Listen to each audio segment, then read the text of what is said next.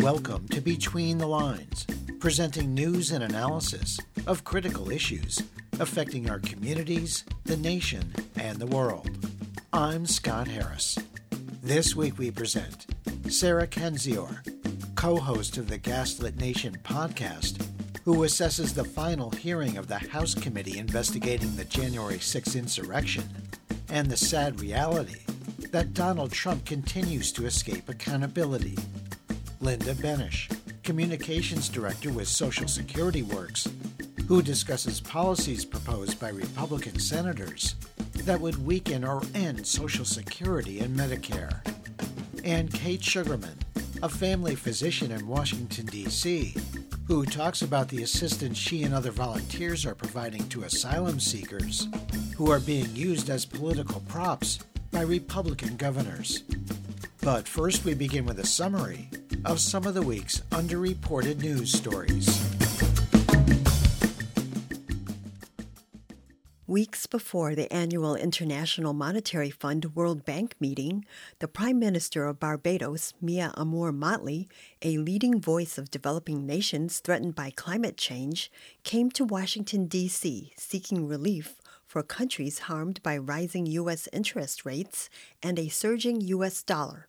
Motley met with U.S. Treasury officials seeking emergency financial relief for countries hit hardest by surging interest rates and recession.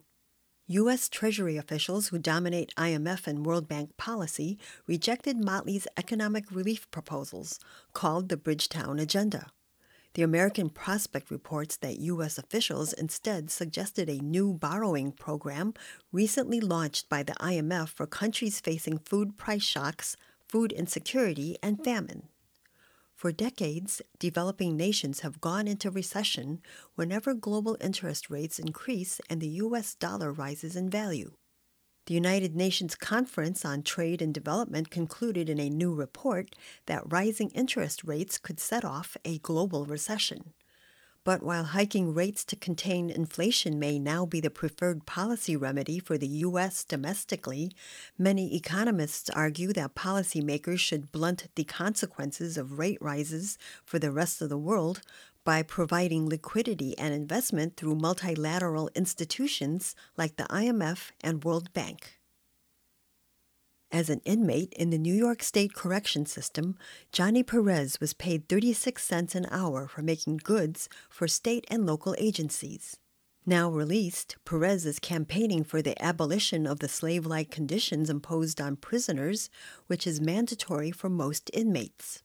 Perez and his allies are now pushing to eliminate the slavery loophole that allows incarcerated people to be paid minuscule wages for work which they cannot refuse. The 13th Amendment to the U.S. Constitution, ratified in 1865, abolished slavery except as punishment for a crime in which a person was convicted.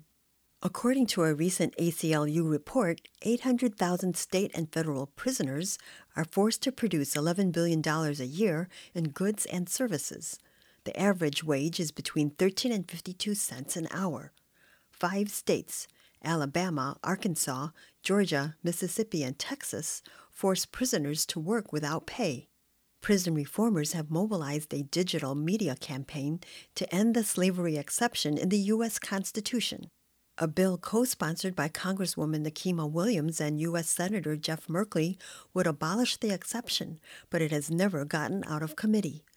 Activists have worked to place referendum questions on the November 8 ballot to remove the exception clause from state constitutions in Alabama, Louisiana, Oregon, Tennessee, and Vermont. Amazon suspended 50 workers at its unionized warehouse in Staten Island after a fire burned in a cardboard trash compactor left the warehouse filled with smoke. Evening shift workers were first told by supervisors to stay in the break room, but with little notice, later ordered them to return to their workstations. According to The Gothamist, leaders of the Amazon labor union that night led a delegation of 100 employees to the company's human resources office demanding answers about what had happened. when they were told to return to work or they would be written up by managers. Many of those who have been suspended pending an investigation were leaders of the union that Amazon has never recognized. The suspensions came as the company is facing a new union election at its Albany warehouse organized by the Amazon Labor Union. Labor lawyer Seth Goldstein called the indefinite suspension of the Amazon workers a violation of their rights to join a collective action to address concerns about working conditions. Goldstein added the workers did not feel safe going back to work, as many described a noxious smell of burning chemicals and smoke still lingering in the air when management ordered them to return to the warehouse. This week's news summary was compiled by Bob Nixon. For Between the Lines, I'm Anna Manzo.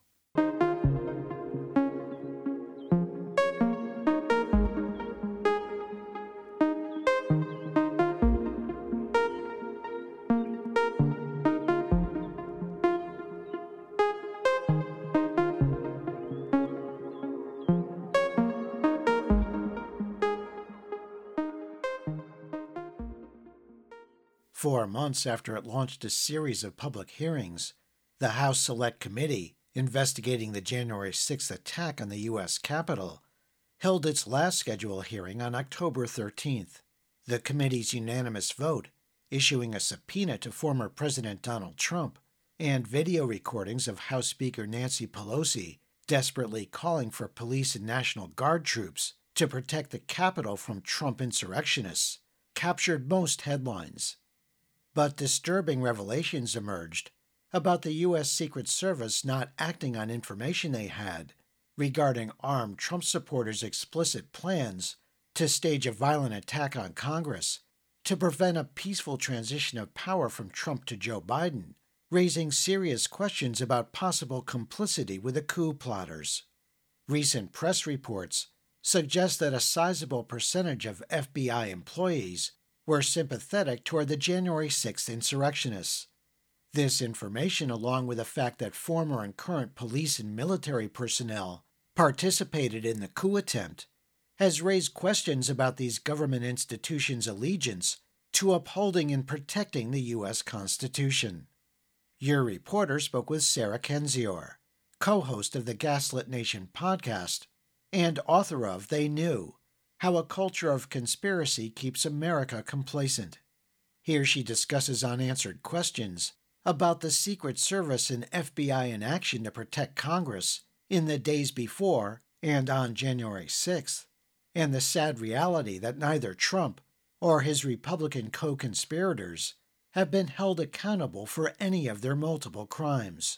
With January 6th, we all knew it was coming, or at least had the ability to know that the attack was coming, because the perpetrators were planning it on the internet and leaving a giant evidence trail. And so, if I was able to see that, if I was able to see, for example, uh, Lin Wood, you know, Trump's lawyer, recruiting uh, participants, and you know, if I could hear Steve Bannon and Michael Flynn and uh, Roger Stone and many others, you know, calling for a insurrection and an attack, then obviously uh, the Secret Service could have, the FBI could have, Congress uh, should have been prepared. I mean, everyone prepared for the worst, and they weren't. And there obviously was some level of complicity from within. You know, you can call it negligence or incompetence, but when there's so much evidence in the public domain and a very consistent track record from Trump and his cohort of threatening, I should have assumed it would happen. This is the same plot that they had in 2016 when Roger Stone came up with the term stop the steal and said there would be a bloodbath unless Trump was made president. Uh, he was made president, so they didn't need to do it. This time around, they did. And you know, what I wonder is why Biden would not immediately investigate this for his own safety uh, after taking office in 2021. You know, if there are people in the Secret Service who aren't protecting him or protecting Kamala Harris or others, you know, he obviously should know, uh, both because it's a crime, uh, but also because he's in danger. And then the same goes for Christopher Wray. I don't understand why he is still there either, because he let a coup, an attempted coup, and violent attack happen, um, and then denied foreknowledge of it, even though the average American could find that knowledge on the internet.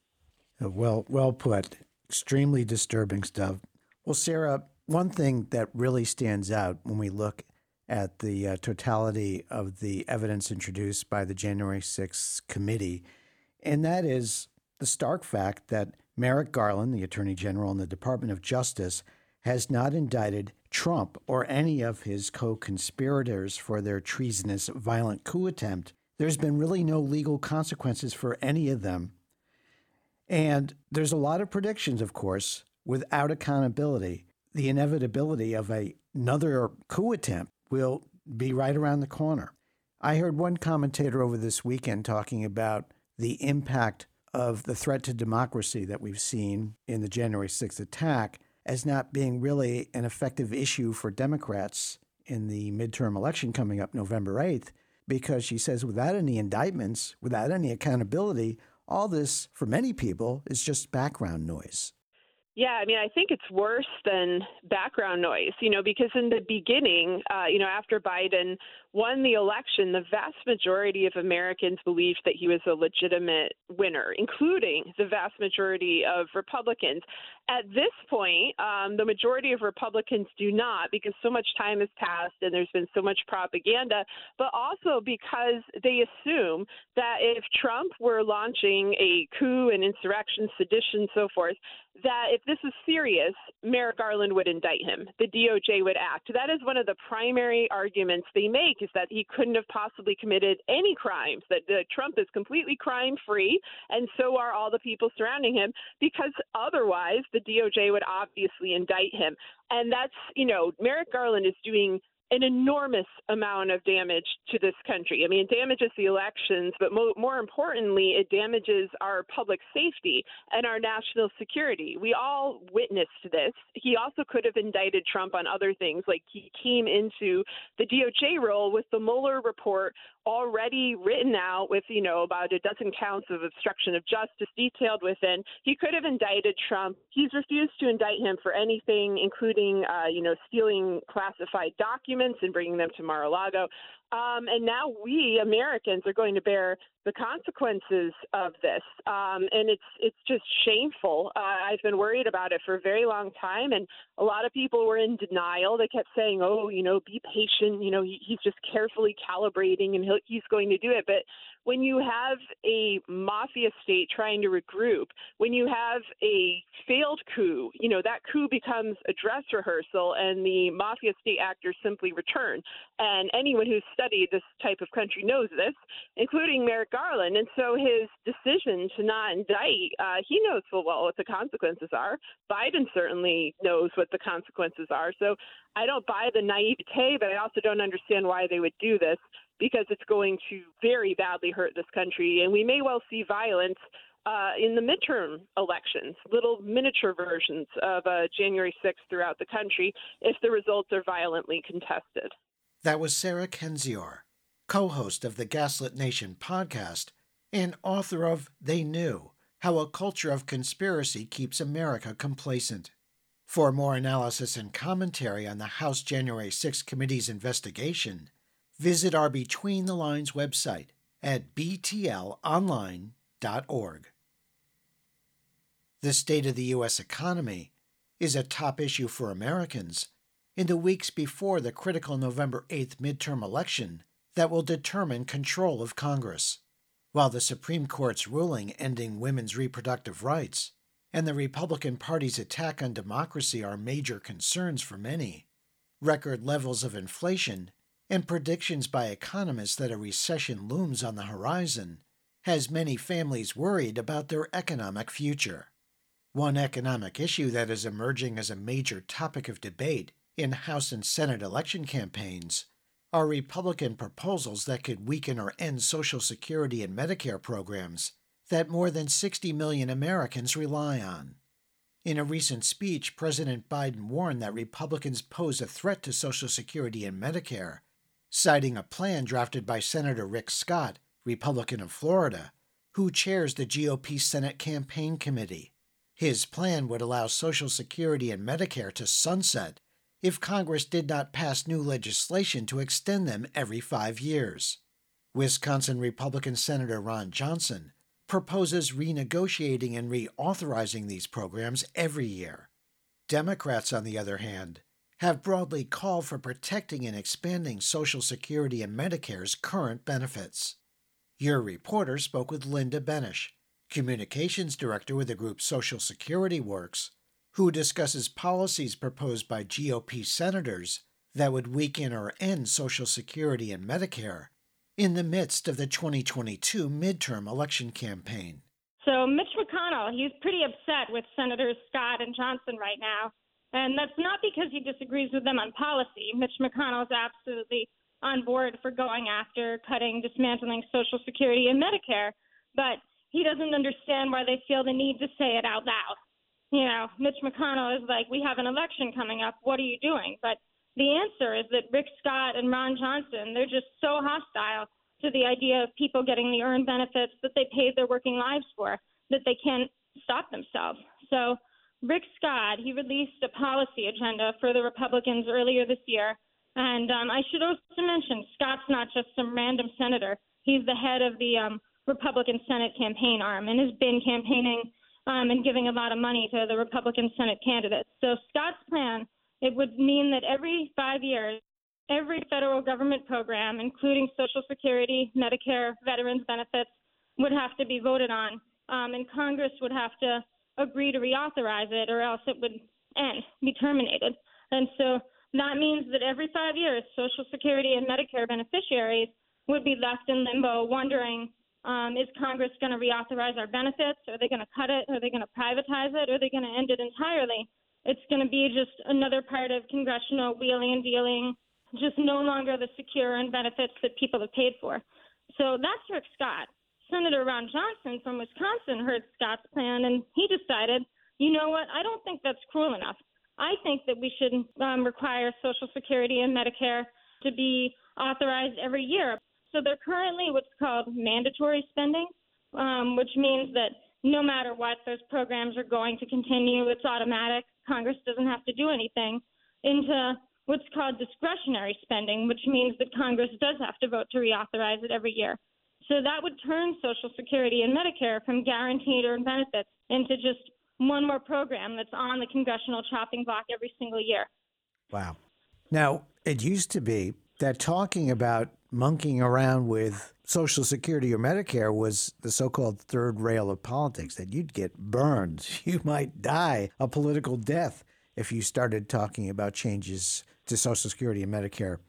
Why is it that these two prominent GOP politicians think they can propose these major changes that would impact tens of millions of Americans in a negative way, how can they think they can get away with this?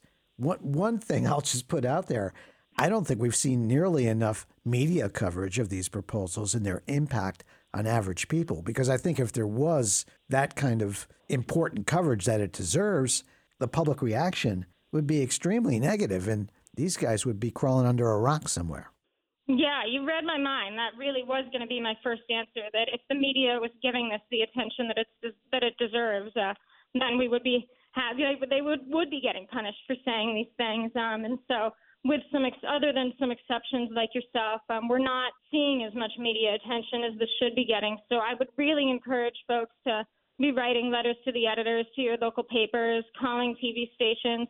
If you're on Twitter, tweet at the reporters at your local papers and TV stations say that this is something that they should be covering because this really does matter to a lot of people. Um, if you poll people, they say whether they're Democratic, Republican, or independent voters, they don't want Social Security and Medicare benefits cut.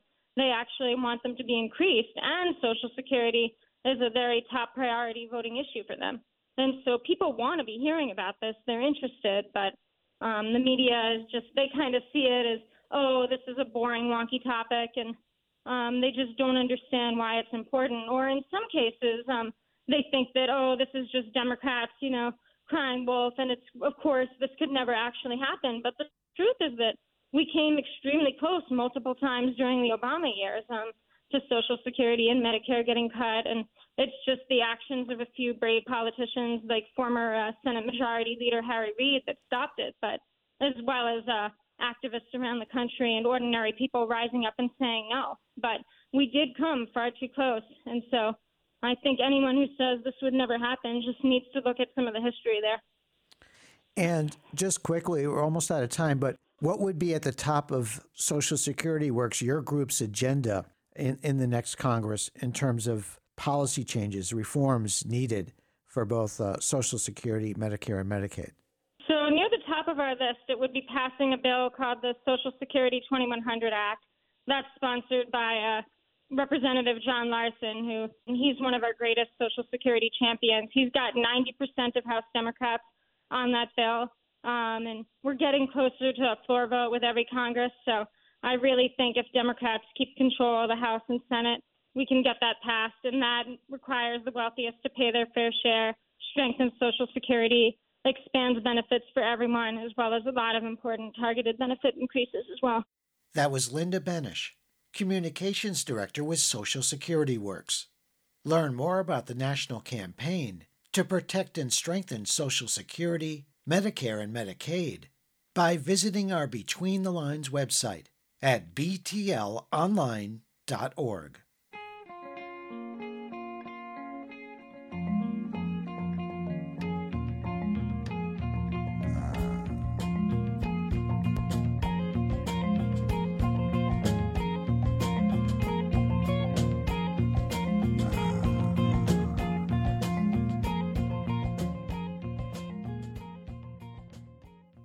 Last April, Republican governors from border states Texas and Arizona began sending busloads of immigrants to cities including New York, Chicago, and Washington, D.C., making the argument that the rest of the country should help them deal with the flood of new immigrants crossing the border into their states.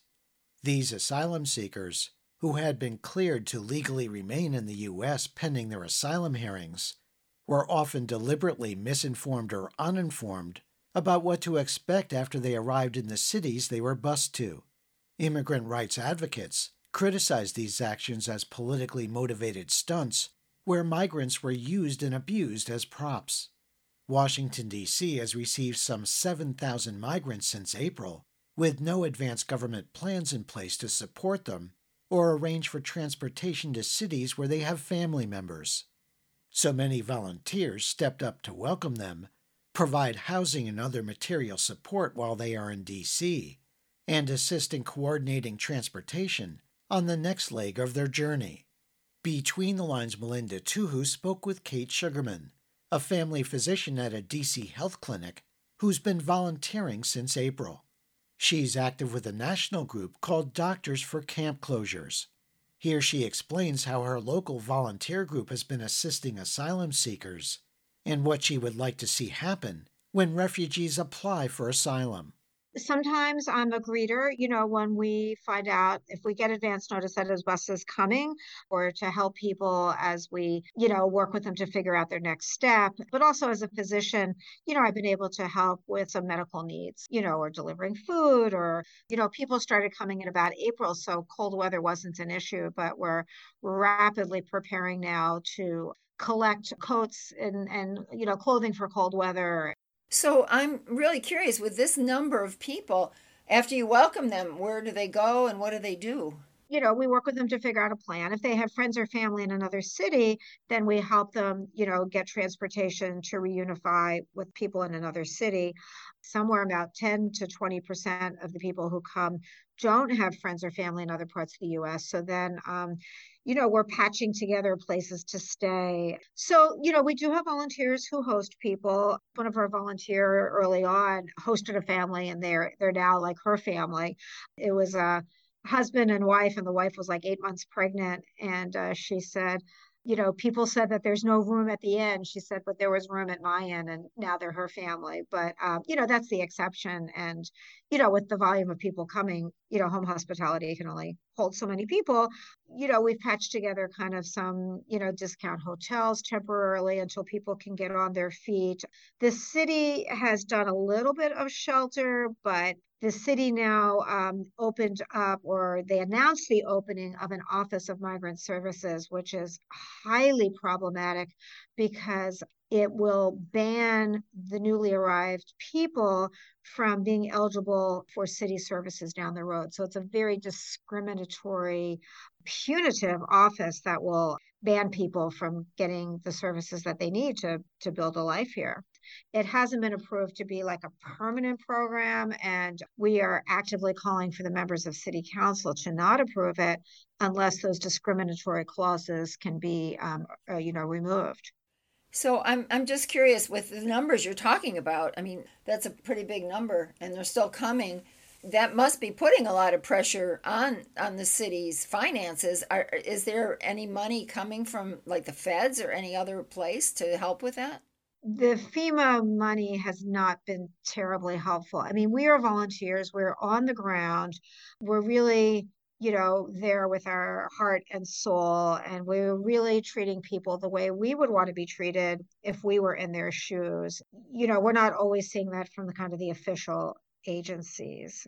But, you know, in terms of a city like DC that, you know, I believe has a budget surplus, I think there are about 800 people who are staying here right now. I mean, most people don't stay here. It's not like we're talking about the billions of dollars that get spent on um, weapon spending. It's you know, it's manageable. We're we're managing. I mean, we're volunteers. We have personally fundraised about half a million dollars just out of our own pockets. In a perfect world, if you were in charge, what would you like to see happen? You know, looking on the model of how Ukrainian refugees were treated, let's let's treat everybody as if they're Ukrainian. I'm very happy that we're welcoming Ukrainian refugees, and I think we should do that with immigrants who are legally here. They've got the legal right to seek safety in this country to quote the journalist Maria Hinojosa, the people that we're seeing are highly motivated, they're hardworking, they've got grit, they've got all the things that a country wants. Our country has a you know very uh, severe scarcity in its labor supply now. Welcoming these people is like hitting the jackpot. That was Kate Sugarman, a physician and volunteer assisting immigrants bused to Washington, D.C. from Texas and Arizona. Learn more about the plight of asylum seekers now arriving in the U.S. by visiting our Between the Lines website at btlonline.org.